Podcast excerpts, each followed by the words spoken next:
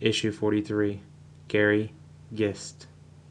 Grandmother Warner came to Oklahoma, a covered wagon, mother, father, two sisters. My grandfather was worried he didn't have a big enough dowry to supply three daughters. Came to Oklahoma because he get 40 acres for each daughter.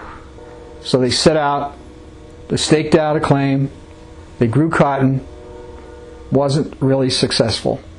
Moved into Lawton, set up a bakery.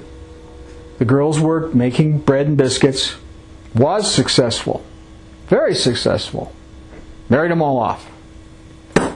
Now, there was always a big bar of multicolored soap sitting by the sink. That was, you're supposed to wash your hands. It wasn't the fancy soap. That fancy soap was for holidays and when we had guests, grandmother would put out the fancy soap. But she saved the little pieces and she broke them up and cooked them, boiled them with a little water, and then as the soap gets old, it shrinks.